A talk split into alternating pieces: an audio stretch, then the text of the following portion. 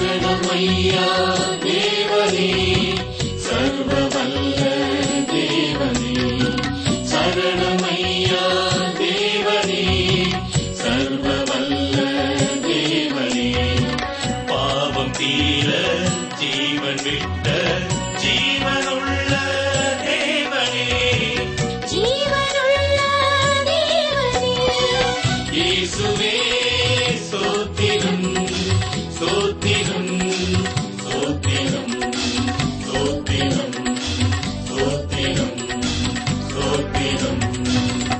வேத ஆராய்ச்சி நேயர்களுக்கு எங்கள் காலை வந்தனங்கள். அன்பர்களே இப்புதிய நாளிலே தேவ ஆசீர்வாதத்தை பெற்றுக்கொள்ள இயேசுவின் பாதத்தில் சில நிமிடங்கள் தரித்திருப்போமா?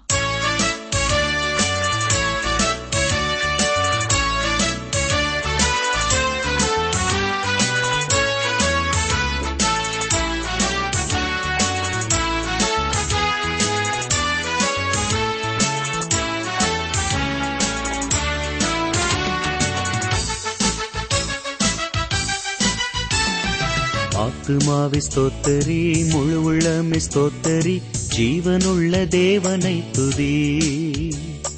ஆத்துமாவை ஸ்தோத்தரி முழு உள்ளமி ஸ்தோத்தரி ஜீவனுள்ள தேவனை துதி. ஆத்துமாவே ஸ்தோத்தரி முழு உள்ளமே ஸ்தோத்தரி ஜீவனுள்ள தேவனை துதி.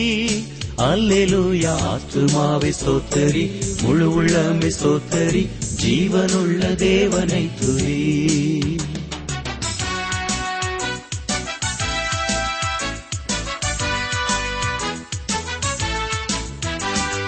ஒன்று இரண்டு என்றல்ல தேவன் தந்த நன்மைகள் கோட கோட கோடியாகுமே.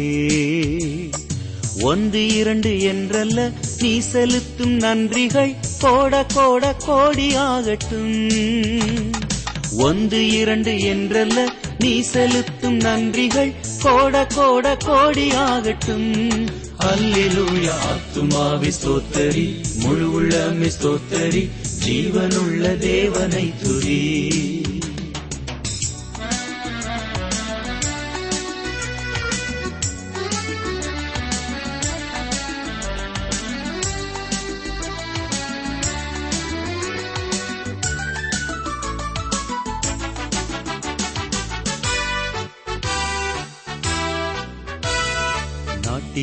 மக்களே பூமியின் குடிகளே என்னுடன் தேவனை துதியுங்கள்.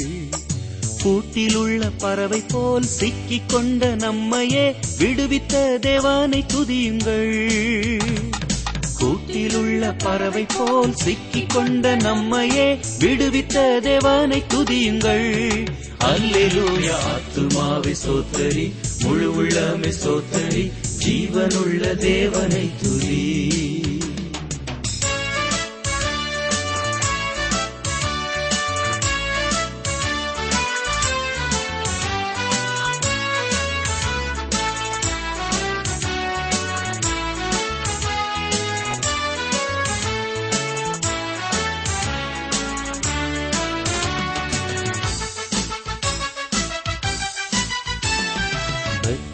பெத்தலேகம் வந்தாரே கல்வாரிக்கு சென்றாரே இயேசு எனக்காய் ஜீவன் விட்டாரே. இம்மகா சிநேகத்தை ஆத்துமாவை சிந்திப்பாய் நெஞ்சமே நீ மறக்க கூடுமோ இம்மகா சிநேகத்தை ஆத்துமாவை சிந்திப்பாய் நெஞ்சமே நீ மறக்க கூடுமோ அல்லூயா ஆத்துமாவை சோத்தரி முழு உள்ளமை சோத்தரி ஜீவனுள்ள தேவனை துதி.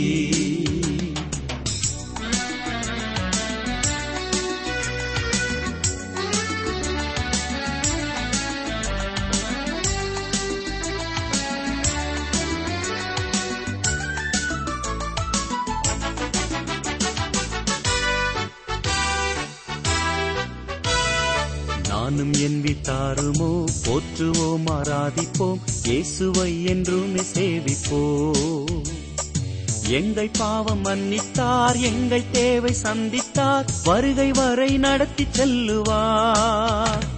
எங்கள் பாவம் மன்னித்தார் எங்கள் தேவை சந்தித்தார் வருகை வரை நடத்தி செல்லுவார். அல்லேலூயா ஆத்துமாவை சோத்தரி முழு உள்ளமை சோத்தரி ஜீவனுள்ள தேவனை துரி ஆத்துமாவை ஸ்தோத்தரி முழு உள்ளமை சோத்தரி ஜீவனுள்ள தேவனை துதி.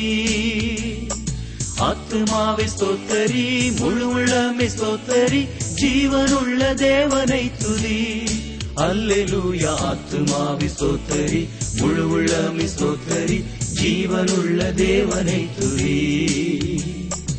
ஆத்துமாவை சோத்தரி முழு உள்ளமை சோத்தரி ஜீவனுள்ள தேவனை துதி. பிரியமானவர்களே இன்று நாம் ஆமோஸ் தீர்க்கதரிசியின் புஸ்தகம் முதலாம் அதிகாரம் ஆறாம் வசனம் முதல் கற்றுக்கொள்ளப் போகிறோம். வாசிக்கிறேன் ஆமோஸ் முதலாம் அதிகாரம் ஆறு முதல் எட்டு வசனங்கள். கர்த்தர் சொல்லுகிறது என்னவென்றால் காத்சாவினுடைய மூன்று பாதகங்களின் நிமித்தமும் நாலு பாதகங்களின் நிமித்தமும் நான் அதன் ஆக்கினையை திருப்ப மாட்டேன் அவர்கள் சிறைப்பட்டவர்களை ஏதோமியரிடத்தில் ஒப்புவிக்கும்படி முழுவதும் சிறையாக்கினார்களே. காத்சாவின் மதிலுக்குள் தீ கொளுத்துவேன் அது அதனுடைய அரமனைகளை பட்சிக்கும். நான் குடிகளை அஸ்தோத்திலும் செங்கோல் செலுத்துகிறவனை அஸ்கலோனிலும் இராதபடிக்கு சங்காரம் பண்ணி பெலிஸ்தரில் மீதியானவர்கள் அழியும்படிக்கு என் கையை எக்ரோனுக்கு விரோதமாக திருப்புவேன் என்று கர்த்தராகிய ஆண்டவர் சொல்லுகிறார். நாம் ஏற்கனவே பார்த்தது போல மூன்று நான்கு பாதங்கள் மட்டுமல்ல அநேகமானவை உண்டு என்பதைத்தான் இது வெளிப்படுத்துகிறது. அக்கிரமத்தின் கோப்பை நிரம்பி வழிகிறது என்று சொல்லலாம். காத்சா என்பது பெலிஸ்தியாவில் இருந்தது. பெலிஸ்திய ராஜ்யத்தின் ஒரு பகுதி அது. இவர்களுக்கு எதிராக தேவனுடைய நியாய தீர்ப்பு வர காரணம் என்னவென்றால் அவர்கள் இஸ்ரேல் ஜனங்களை அடிமைப்படுத்தினார்கள். அடிமைகளாக விற்றார்கள். இஸ்ரேல் மக்களிலே சிலரை இவர்கள் பிடித்து ஏதோமிற்கும் மற்றும் பொனிஷியாவிற்கும் அடிமைகளாக விற்றார்கள். இந்த பொனிஷியர்கள் சிறந்த வியாபாரிகள். இவர்கள் இந்த மக்களை சிறை கைதிகளாக அடிமைகளாக விற்றார்கள். மத்தியதரை கடல் நாடுகளிலெல்லாம் இவர்களை அனுப்பி விற்றார்கள். இது நிமித்தமே பெலிஸ்தியாவை தேவன் நியாயம் தீர்க்க நோக்கம் கொண்டவராய் இருக்கிறார். இந்த காத்சா என்பது அரேபிய பகுதியிலே காணப்படுகிறது. இப்பொழுது இஸ்ரவேலின் கட்டுப்பாட்டின் கீழ் இருக்கிறது. இந்த பகுதிக்கும் இஸ்ரவேலுக்கும் இப்பொழுதும் பிரச்சனை இருக்கிறது.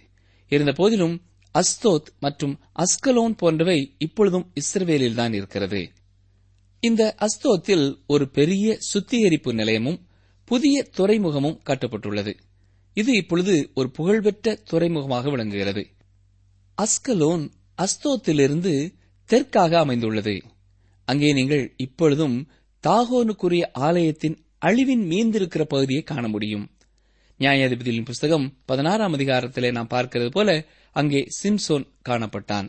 இவை எல்லாமே இந்த சம்பவங்களை நினைப்பூட்டுகின்ற இடங்களாக இன்றும் நின்று சாட்சி பகிர்கிறது. இந்த பகுதிகளுக்கு எதிராக தேவன் என்னென்ன கூறினாரோ அது அப்படியே சம்பவித்தது. காத்சாவின் மதிலுக்குள் தீ கொளுத்துவேன் அது அதனுடைய அரமனைகளை பட்சிக்கும் என்று கர்த்தர் இதற்கு எதிராகத்தான் கூறினார்.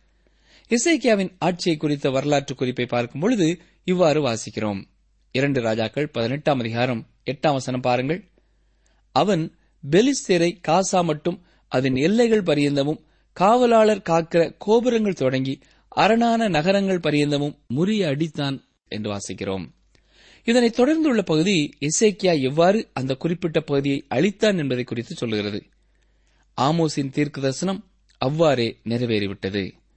நிறைவேறிவிட்ட இந்த தீர்க்க தரிசனங்கள் இந்த வேத பகுதியை நமக்கு ஆர்வம் தரக்கூடியதாக மாற்றியுள்ளது. அது மட்டுமல்ல இன்னும் எதிர்காலத்திலே தேவன் எவ்வாறு தம்முடைய தீர்க்க தரிசனங்களை நிறைவேற்றுவார் என்பதற்கு இவை எடுத்துக்காட்டுகளாக அமைந்துள்ளன. நாம் இப்பொழுது பொய்னீசியாவிற்கு எதிராக தேவனுடைய நியாய தீர்ப்பை குறித்து பார்க்க இருக்கிறோம். இந்த நியாய தீர்ப்பு அவர்கள் இஸ்ரவேலரை அடிமைகளாக விற்றதனாலே மட்டும் வரவில்லை. அவர்கள் இஸ்ரவேலுடன் கொண்ட உடன்படிக்கையை முறித்ததினாலும் இந்த நியாய தீர்ப்பு வந்தது. நாம் ஏற்கனவே சிந்தித்தது போல பெலிஸ்தியர்கள் பொனீஷியாவிற்கு அடிமைகளாக விற்றார்கள் பிறகு இந்த பொய்னீஷியர்கள் இந்த அடிமைகளை உலகத்தின் பல பகுதிகளுக்கு விற்றார்கள் தீர்வின் ராஜாவாகிய ஈராம் தாவிதிற்கு மிகவும் நெருக்கமான நண்பன். அவர்கள் பல ஆண்டுகளாக இந்த நட்பை உடையவர்களாயிருந்தார்கள். இஸ்ரவேலின் எந்த ராஜாவும் யூதாவின் எந்த ராஜாவும் பொய்னேஷியாவிற்கு எதிராக படையெடுத்தது கிடையாது. ஆனால் இப்பொழுது இது இஸ்ரவேலுள்ள தன்னுடைய உடன்படிக்கையை முறித்துவிட்டது. ஆமோஸ் முதலாம் அதிகாரம் ஒன்பதாம் வசனத்தை பாருங்கள். மேலும் தீருவினுடைய மூன்று பாதங்களின் நிமித்தமும் நாலு பாதங்களின் நிமித்தமும் நான் அதன் ஆக்கினையை திருப்ப மாட்டேன் அவர்கள் சகோதரரின் உடன்படிக்கையை நினையாமல் சிறைப்பட்டவர்களை முழுதும் ஏதோமியர் கையில் ஒப்பித்தார்களே. ஆமோஸ் ஒரு தைரியமான மனிதர். இவர் தேவனுடைய செய்தியை சுமந்து வந்தார். வட இஸ்ரேலில் உள்ள பெத்தேலுக்கு ஆமோஸ் வந்தபொழுது அவர் யாருக்கும் தெரியாத நபராக இருந்தார். அது மட்டுமல்ல இன்றும் அப்படித்தான் காணப்படுகிறது. அவரை குறித்து யாரும் அவ்வளவாக அறிந்ததில்லை. ஆமோஸ் தீர்க்கதரிசியும் ஓசியா தீர்க்கதரிசியும் சமகாலத்தவர்கள். அவர்கள் ஒருவரை ஒருவர் அறிந்திருப்பார்கள் என்றே நான் நினைக்கிறேன். ஓசியாவின் செய்தி தேவனுடைய அன்பை வலியுறுத்தி கூறியது. ஆனாலும் அன்பின் தேவன் நியாயம் தீர்க்க நோக்கமுடையவராகவே இருக்கிறார். ஆமோஸ் தீர்க்கதரிசி நியாயத்தை குறித்தும் தேவனுடைய நீதியை குறித்தும் கூறுகிறார். இவை தேவனை நியாய தீர்ப்பு செய்யும்படி நடத்துகிறது என்றும் கூறுகிறார். ஆமோஸ் ஒரு உலக பார்வை உடையவராக இருந்தார் என்று அறியும் பொழுது அது நமக்கு வியப்பூட்டுகிறதா இருக்கிறது இவர் முதலாவதாக இஸ்ரேல் தேசத்தை சுற்றியுள்ள தேசங்களை குறித்து பேசினார்.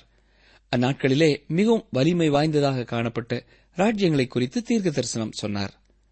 இது ஒன்றும் விசேஷித்த காரியமல்ல ஏனென்றால் பின் நாட்களிலே வாழ்ந்த ஏசாயா எரேமியா எசேக்கியல் தானியல் போன்ற தீர்க்கதரிசிகளும் இவ்வாறே தீர்க்க தரிசனம் உரைத்தார்கள். ஆனால் இந்த தீர்க்கதரிசிகளின் அணுகுமுறை சற்று வித்தியாசமானது.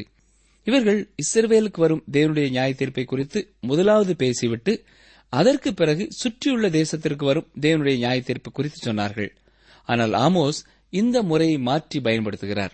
இவர் இஸ்ரவேலை சுற்றியுள்ள தேசங்களுக்கு வரும் தேவனுடைய நியாய தீர்ப்பை குறித்து முதலாவது கூறிவிட்டு பின்னர் தான் இஸ்ரவேலுக்கு வரும் நியாய தீர்ப்பை குறித்து சொல்கிறார். ஆமோஸ் முதல் முதலாவதாக பெத்தேலிலே பேசிய பொழுது தேவன் சிரியாவையும் பெலிஸ்தியாவையும் ஏதோமையும் அம்மோனையும் மோவாபையும் நியாயம் தீர்க்கப் போகிறார் என்று கூறினார்.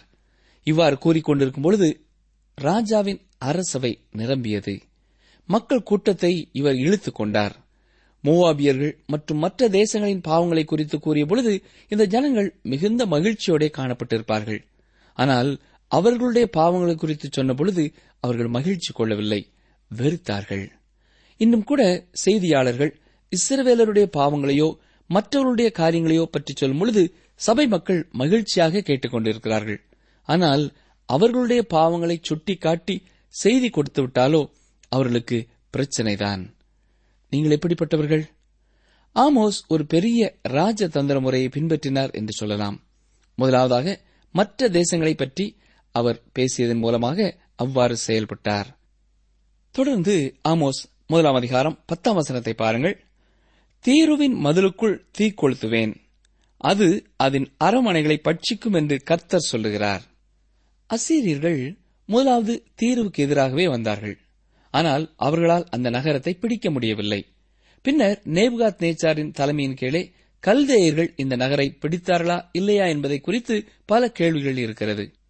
இருந்த போதிலும் நேபுகாத் நேச்சார் தீரு மக்களை கடலிலிருந்து ஒன்றரை மைல் தொலைவிலே உள்ள தீவிலே சென்று குடியிருக்கும்படி கட்டாயப்படுத்தியதாக சொல்லப்படுகிற கருத்து அநேகரால் ஏற்றுக்கொள்ளப்படுகிறது. தீர் மக்கள் அங்கே தங்களுடைய நகரத்தை கட்டிக்கொண்டார்கள். நேபுகாத் நேச்சார் முக்கியமான நிலப்பரப்பில் அமைந்திருந்த பழைய தீர் பட்டணத்தை அழித்தான். சுமார் இருநூற்று ஐம்பது ஆண்டுகளுக்கு பின்பு மகா அலெக்சாண்டர் அந்த பகுதிக்கு படையெடுத்து வந்தார். அந்த தீவிலே இருந்த தீரு பட்டணத்தின் செழுமையை கண்டார். ஆகவே அதை பிடிப்பதற்காக ஒரு பெரு வழியை கடலுக்குள்ளே அமைத்தான். இதன் மூலமாக கர்த்தர் இசைக்கேல் தீர்க்கதரிசியின் வழியாக கூறின வார்த்தைகளை அவனை அறியாமலேயே நிறைவேற்றினான்.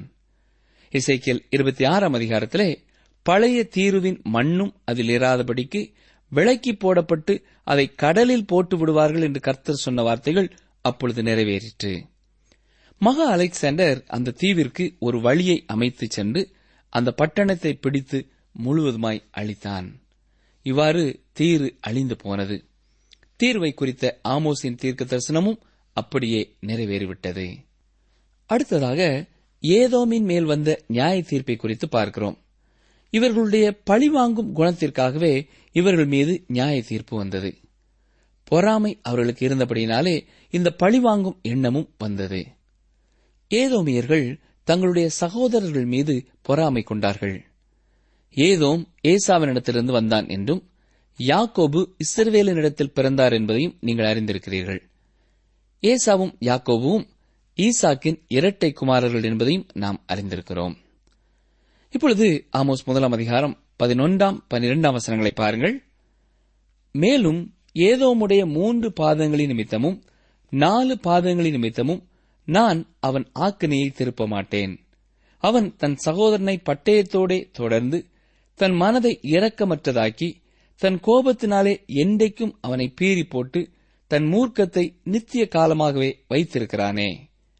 தேமானிலே தீ கொளுத்துவேன். அது போஸ்ராவின் அரமனைகளை பட்சிக்கும் என்று கர்த்தர் சொல்லுகிறார் அருமையானவர்களே பாறைகளால் சூழப்பட்ட போஸ்ரா என்ற பட்டணம் ஏதோமின் தலைநகரமாகும். இது தேமானிலே அமைந்திருந்தது. தீயினாலே எரித்துவிடப்பட்ட யாவுமே அங்கே அழிக்கப்பட்டுவிட்டது என்று இங்கே பார்க்கிறோம். இவை அழிக்கப்பட்டு இருந்த இடம் தெரியாமல் போய்விட்டது. ஏதோமை குறித்த தீர்க்க தரிசனம் முற்றிலும் அப்படியே நிறைவேறிவிட்டது. இது ஏன் அவர்கள் மீது வந்ததென்றால் அவர்களுடைய பழி வாங்கும் எண்ணத்தினாலேயே. அவர்களுக்கு தங்களுடைய சகோதரனாகிய இஸ்ரவேல் மீது வெறுப்பும் பகையும் இருந்தது. எனக்கு அருமையான சகோதரனே அருமையான சகோதரியே உங்களுக்கு யார் மேலாவது வெறுப்பும் பகையும் இன்று இருக்கிறதா? சற்றே எண்ணி பாருங்கள். தேவன் வெறுக்கும் ஒரு காரியம் அது. அதற்கான தண்டனையை அவர் கொடுப்பேன் என்று சொல்கிறார். அருமையானவர்களே நாம் நம்முடைய சகோதரர்களிடத்திலே அன்பு கூற அழைக்கப்பட்டிருக்கிறோம். ஒன்று யோவான் இரண்டாம் அதிகாரம் பதினோராம் வசனம் என்ன சொல்கிறது? தன் சகோதரனை பகைக்கிறவன் இருளிலே இருந்து இருளிலே நடக்கிறான். இருளானது அவன் கண்களை குருடாக்கினபடியால் தான் போகும் இடம் இன்னதென்று அறியாதிருக்கிறான். ஆம் பிரியமானவர்களே நம்முடைய சொந்த சகோதரர்களை குறிப்பாக ஆவிக்குரிய சகோதரர்களை நாம் நேசித்து அன்பு கூற வேண்டும். அன்பினாலே கிரியை நடப்பிக்க வேண்டும். அவ்வாறு இல்லாமல் இந்த ஏதோமியர்களைப் போல நாம் மற்றவர்களை பகைக்கிறவர்களாய் இருப்போம் என்றால் நமக்கு இடரல் உண்டு என்று வேதத்திலே பார்க்கிறோம். ஒன்றியோவான் இரண்டாம் அதிகாரம் பத்தாம் வசனமும் அதைத்தான் நமக்கு கூறுகிறது. நீங்கள் உங்கள் சகோதரர்களிடத்திலே உங்கள் ஆவிக்குரிய சகோதரர்களிடத்திலே அன்பாக இருக்கிறீர்களா? சற்றே எண்ணி பாருங்கள். பதவி ஆசையினாலோ பொறுப்பு ஆசையினாலேயோ மற்றவர்களை பகைத்து வெறுத்து ஒதுக்கிறவர்களா இருக்கிறோமா? அல்லது நாம் இணைந்து கர்த்தருக்காக செயல்படுகிறவர்களா இருக்கிறோமா என்பதை எண்ணி பார்ப்போம். ஆமோஸ் முதலாம் அதிகாரம் பதிமூன்று அவசரத்தை வாசிக்கிறேன். கர்த்தர் சொல்லுகிறது என்னவென்றால் அம்மோன் புத்திரரின் மூன்று பாதங்களின் நிமித்தமும் நாலு பாதங்களின் நிமித்தமும் நான் அவர்கள் ஆக்கினையை திருப்ப மாட்டேன் அவர்கள் தங்கள் எல்லைகளை விஸ்தாரமாக்கும்படிக்கு கீழையா தேசத்தின் கற்ப ஸ்திரீகளை கீறி போட்டார்களே. நாம் இங்கே அம்மோன் புத்திரரை குறித்து இப்பொழுது பார்க்கிறோம். புவியியல் அமைப்பின்படி பார்க்கும் பொழுது நாம் ஒரு வளையத்திற்குள்ளான பகுதிகளையே பார்க்கிறோம். நாம் சீரியாவில் ஆரம்பித்து பொய்னீசியாவிற்கு வந்து பின்னர் பெலிஸ்தியா அடுத்து ஏதோ வரை சிந்தித்து இப்பொழுது அம்மோன் புத்திரரின் தேசத்தை குறித்து சிந்திக்க இருக்கிறோம். அம்மோன் புத்திரரின் நியாய தீர்ப்பிற்கான காரணம் என்ன? அது ஒரு பெரிய குற்றமாக இருந்தது. இந்த அம்மோன் யோர்தானின் கிழக்கு கரையிலே காணப்பட்டது. இவர்கள் சீரியர்களோடு இணைந்து கொண்டு இஸ்ரவேலின் இரண்டரை கோத்தரத்தோடு போராடினார்கள். இந்த இஸ்ரவேல் ஜனங்கள் கீழையாத்தில் குடியிருந்தார்கள். அவர்கள் தங்கள் எல்கைகளை விஸ்தாரமாக்கும்படி இந்த காரியத்தை செய்தார்கள். என்னை கேட்டுக்கொண்டிருக்கிற சகோதரனே சகோதரியே நமக்கு ஆண்டவர் கொடுத்திருக்கிற எல்கைகளை மாற்றி விஸ்தாரமாக்கும்படி தவறான காரியங்களை செய்வோம் என்று சொன்னால் நமக்கு எதிராகவும் ஆண்டவர் செயல்படுவார் என்பதிலே சந்தேகமில்லை. இந்த பாவத்தை குறித்து இன்றும் நாம் பல இடங்களிலே கேள்விப்படுகிறோம். தங்களுக்கு சொந்தமில்லாத நிலங்களையும் வீடுகளையும் தவறான முறையிலே தங்களுக்கு சொந்தமாக்கிக் கொள்கிறவர்களை குறித்து நாம் கேள்விப்படுகிறோம். அப்படிப்பட்டவர்கள் மேல் கர்த்தருடைய நியாய தீர்ப்பு வருகிறது என்பதிலே சந்தேகமில்லை. நமக்கு என்று தேவன் கொடுக்காத காரியத்தை நாம் எடுத்துக்கொள்ள முயற்சிக்கும் பொழுது அது பாவமாகிறது. ஆமோஸ் முதலாம் அதிகாரம் பதினான்கு பதினைந்தாம் வசனங்களை வாசிக்கிறேன். ரப்பாவின் மதிலுக்குள் தீ கொளுத்துவேன். அது யுத்த நாளின் முழக்கமாகவும் பெருங்காற்றின் புசலாகவும் அதன் அரமனைகளை பட்சிக்கும். அவர்களுடைய ராஜாவும் அவனுடைய அதிபதிகளும் சிறைப்பட்டு போவார்கள் என்று கர்த்தர் சொல்லுகிறார். இது அம்மோனியர்களுக்கு எதிரான தேவனுடைய நியாய தீர்ப்பாகும் ரப்பா என்பது அம்மோனியர்களின் தலைநகரமாகும். இந்த பகுதி பின்னர் கிரேக்கர்களால் பிலதெல்பியா என்று அழைக்கப்பட்டது. இது எகிப்தின் தாலமி பிலதெல்பஸ் என்பவருடைய பெயரால் இவ்வாறு அழைக்கப்பட்டது. நாம் இப்பொழுது இதை அம்மான் என்று அழைக்கிறோம். இது யோர்தானின் தலைநகரமாகும். இங்கே பழைய நகரத்தின் அழிவை பார்க்க முடியும். முற்றும் அழிந்துவிட்ட அவற்றின் மீதி சின்னங்களை பார்க்கலாம். நவீன ஜோர்டான் அம்மோன் தேசத்தின் அழிவின் மீதே கட்டப்பட்டுள்ளது. இரண்டு ராஜாக்களின் புஸ்தகம் எட்டாம் அதிகாரத்தை நாம் வாசித்து பார்த்தோம் என்றால் அங்கே தேவன் அவர்களை நியாயம் தீர்க்கும்படி துரிதப்படுத்திய பாவத்தை குறித்து பார்க்க முடியும். இரண்டு ராஜாக்கள் எட்டாம் அதிகாரம் பன்னிரண்டு பதிமூன்றாம் வசனங்களை வாசிக்கிறேன். அப்பொழுது ஆசகேல் என் ஆண்டவன் அழுகிறது என்ன என்று கேட்டான். அதற்கு அவன் நீ இஸ்ரவேல் புத்திரருக்கு செய்யும் தீங்கை நான் அறிந்திருக்கிறபடியினால் அழுகிறேன். நீ அவர்கள் கோட்டைகளை அக்கினிக்கு இரையாக்கி அவர்கள் வாலிபரை பட்டயத்தால் கொண்டு அவர்கள் குழந்தைகளை தரையோடே மோதி அவர்கள் கற்பவதிகளை கீறி போடுவாய் என்றான். அப்பொழுது ஆசகேல் இத்தனை பெரிய காரியத்தை செய்ய நாயாகிய மூதடியான் அடியான் எம்மாத்திரம் என்றான். அதற்கு எலிசா நீ சீரியாவின் மேல் ராஜாவாவாய் என்பதை கர்த்தர் எனக்கு தெரிவித்தார் என்றான். அதாவது எலிசா ஆசகேலை பார்த்து இவ்வாறு சொல்கிறார். நாய்தான் இப்படிப்பட்ட காரியங்களை செய்யும் என்று நீ கூறினாய். ஆனால் நீயே இதை செய்யப் போகிறாய் என்று எலிசா சொல்கிறார். ஆசகேல் நாயை போன்றவனா இல்லையா என்பது அவனுடைய இந்த செய்கையால் விளங்கிற்று. நாய் மாத்திரமே இதை செய்யும் என்று கூறின அவனுடைய வார்த்தையின்படியே அவன் இந்த பயங்கரமான காரியங்களை செய்தான். அவன் இஸ்ரேல் ஜனங்களுக்கு செய்யப் போகும் கொடூரமான காரியங்களை குறித்தே இங்கே தீர்க்கதரிசியாகிய எலிசா கூறுகிறார். அவன் இஸ்ரவேல் வாலிபரை பட்டயத்தால் கொள்வான் குழந்தைகளை தரையோடே மோதி அடிப்பான். கற்பவதிகளின் வயிற்றை கீறி போடுவான். இது எத்தனை கொடிதான காரியம் இல்லையா? இந்த ஒரு காரியத்திற்காகவே தேவன் அம்மோனியர்களை நியாயம் தீர்க்கப் போவதாக சொல்லுகிறார். அருமையானவர்களே ஆமோஸின் தீர்க்க தரிசனங்களை கவனித்தீர்களா? இவருடைய பெயருக்கு பாரம் என்ற அர்த்தமாகும். இஸ்ரவேலிலே தேவன் அநேக தீர்க்கதரிசிகளை எழுப்பி அவர்களை எச்சரித்தார். ஆமோஸ் இரண்டாம் அதிகாரம் பதினோராம் வசனத்தை பாருங்கள்.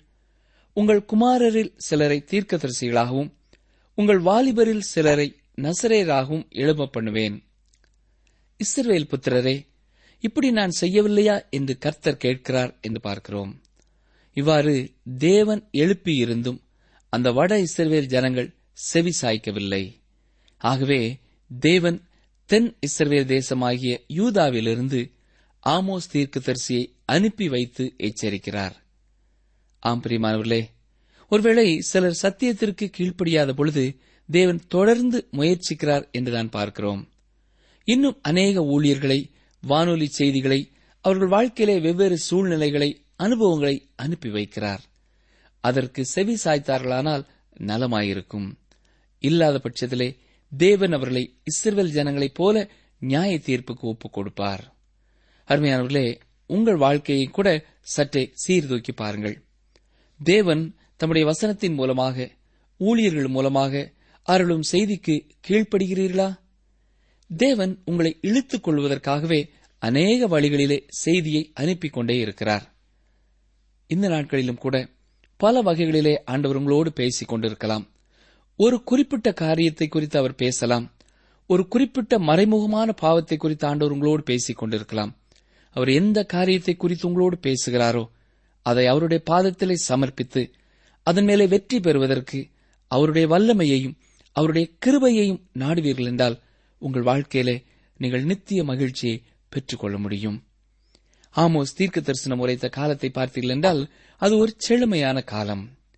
உசியாவின் ஆட்சி யூதாவிலும் ஏரோபியாமின் ஆட்சி வட இஸ்ரேல் தேசத்திலும் நன்றாகத்தான் நடைபெற்றுக் கொண்டிருந்தது. ஆனாலும் வரப்போகின்ற தேவனுடைய நியாய தீர்ப்பை குறித்து அவர்களுக்கு ஆமோஸ் எச்சரித்தார்.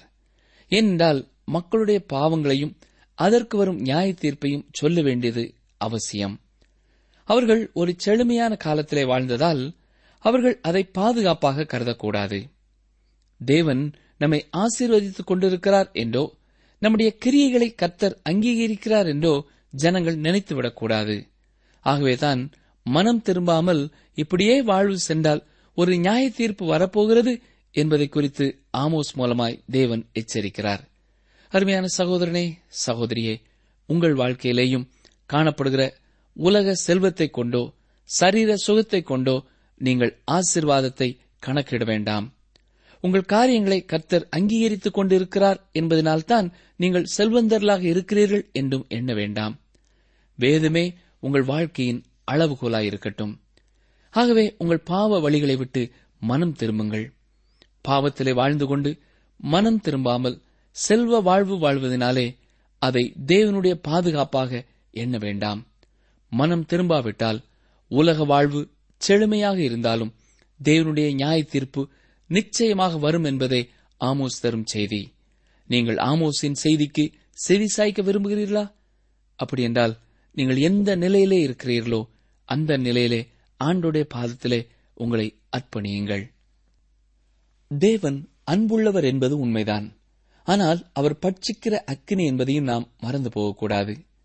இந்த இரண்டு சத்தியங்களையும் சீராக போதிக்கின்ற திருச்சபையே சிறந்தது. அவர் அன்புள்ளவர் என்பதால் நம்மை ஆசீர்வதித்துக் கொண்டே இருக்கிறார் என்று எண்ணி அவரது எச்சரிப்புகளை குறித்து உணர்வற்றவர்களாக வாழாமல் வேத வசனங்கள் மூலமும் செய்திகள் மூலமும் வாழ்க்கை சூழ்நிலைகள் மூலமும் மற்றவர்களின் வாழ்க்கை மூலமும் கர்த்தர் நம்மோடு இடைபடும் பொழுது கருத்தோடு கவனித்து ஆவியின் கனிகளிலே வளர வேண்டியது நமது கடமை. ரட்சிப்பின் நிச்சயமில்லாதவர்களாய் இருந்தால் நாம் முழு மனதோடு மனம் திரும்ப வேண்டியதும் இயேசுவை இரட்சகராக ஏற்றுக்கொள்ள வேண்டியதும் நமது கரத்திலேதான் இருக்கிறது. இதோ வாசற்படி நின்று தட்டுகிறேன். ஒருவன் என் சத்தத்தை கேட்டு கதவை திறந்தால் அவனிடத்தில் நான் பிரவேசித்து அவனோடே போஜனம் பண்ணுவேன். அவனும் என்னோடே போஜனம் பண்ணுவான்.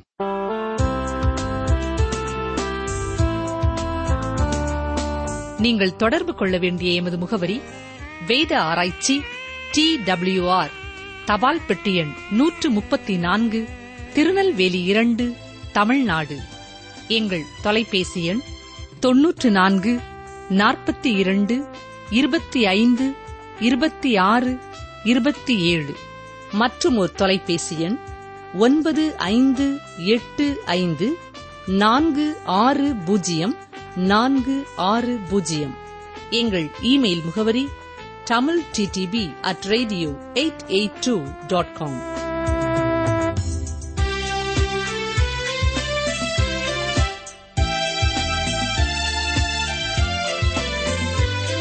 அவர் திக்கற்ற பிள்ளைக்கும் விதவைக்கும் நியாயம் செய்கிறவரும் அந்நியன் மேல் அன்பு வைத்து அவனுக்கு அன்ன வஸ்திரம் கொடுக்கிறவருமாயிருக்கிறார். உபாகமும் பத்து பதினெட்டு. அவர் திக்கற்ற பிள்ளைக்கும் விதவைக்கும் நியாயம் செய்கிறவரும் அந்நியன் மேல் அன்பு வைத்து அவனுக்கு அன்ன வஸ்திரம் கொடுக்கிறவருமாயிருக்கிறார். உபாகமும் பத்து பதினெட்டு.